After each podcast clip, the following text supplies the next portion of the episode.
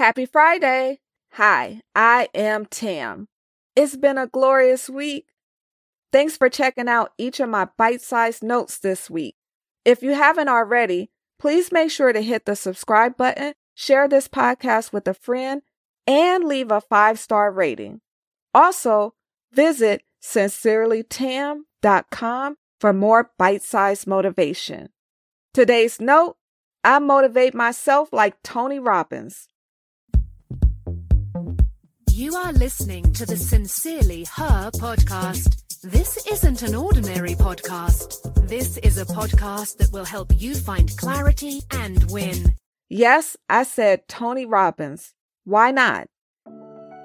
He is only considered one of the top motivational speakers in the world.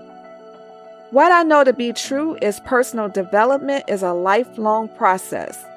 Your personal growth depends on how much you work on your spiritual, physical, social, mental, and emotional development. It's evident by Tony Robbins' success as the top life and business strategist, he mastered most of the curveballs life throws at you. Grab a pencil and write these affirmations down, and just know these affirmations were inspired by some of Tony Robbins' most notable quotes. My past does not equal my future. If I can't, I must.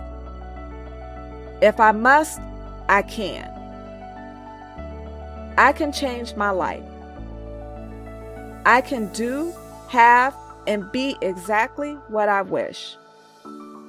I don't have to have a reason to feel good. I'm alive. I can feel good for no reason at all. If I talk about it, it's a dream. If I envision it, it's possible. But if I schedule it, it's real. I motivate myself like Tony Robbins. Have a wonderful weekend, and I look forward to serving you more bite sized motivational notes next week. Bye bye. Thanks so much for listening to the Sincerely Her podcast.